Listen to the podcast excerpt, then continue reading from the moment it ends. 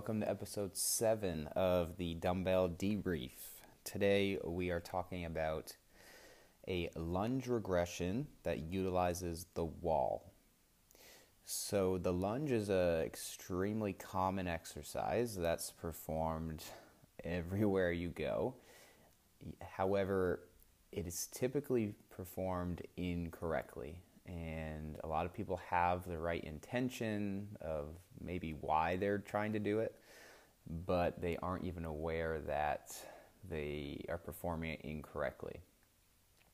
So, some of the big mistakes that you'll see with a lunge is when the athlete is going into the descending phase, the legs will start to move. However, typically it's also followed by upper body collapsing.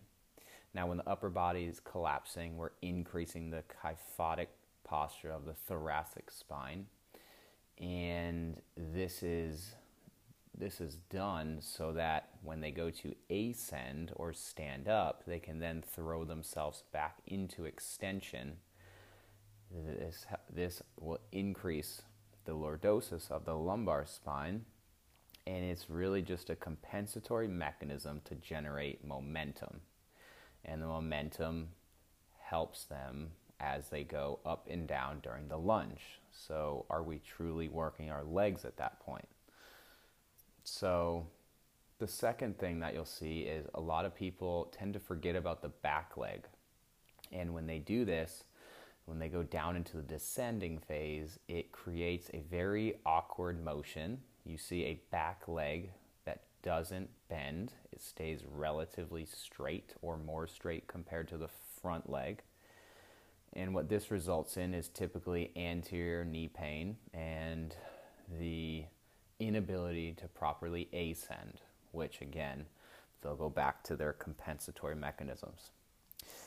So, I think people rush this exercise as far as going straight to maybe weighted walking lunges because it's so familiar.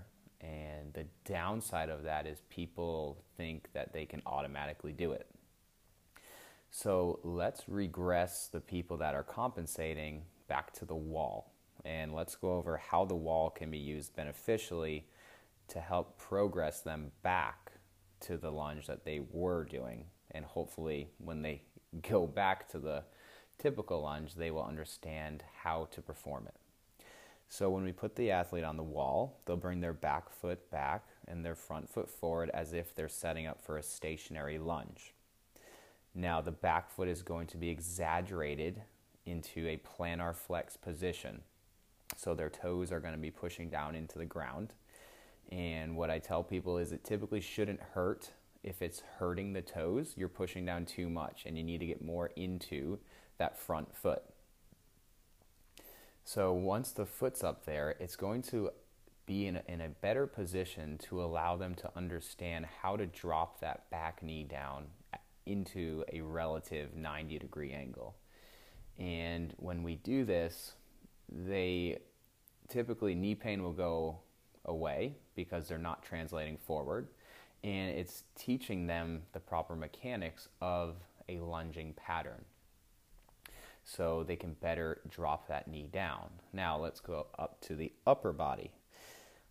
The analogy that I like to use is having athletes think of an elevator versus an escalator and using the sternum as the main reference point.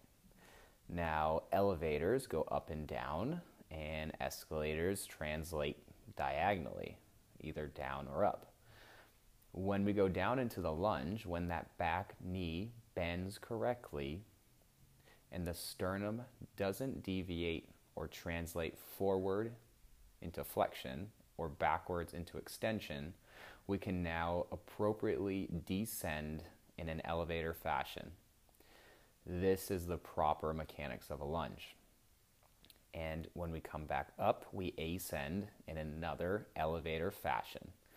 Now, the second they get into their escalator pattern, they will start to descend the lower body and start to translate in a diagonal pattern. when this happens, the back knee is not going to be able to bend appropriately, and the athlete will start translating their weight over that front foot and most likely experience knee pain. So think of elevator as being the desired goal and keeping the athlete away from an escalator motion.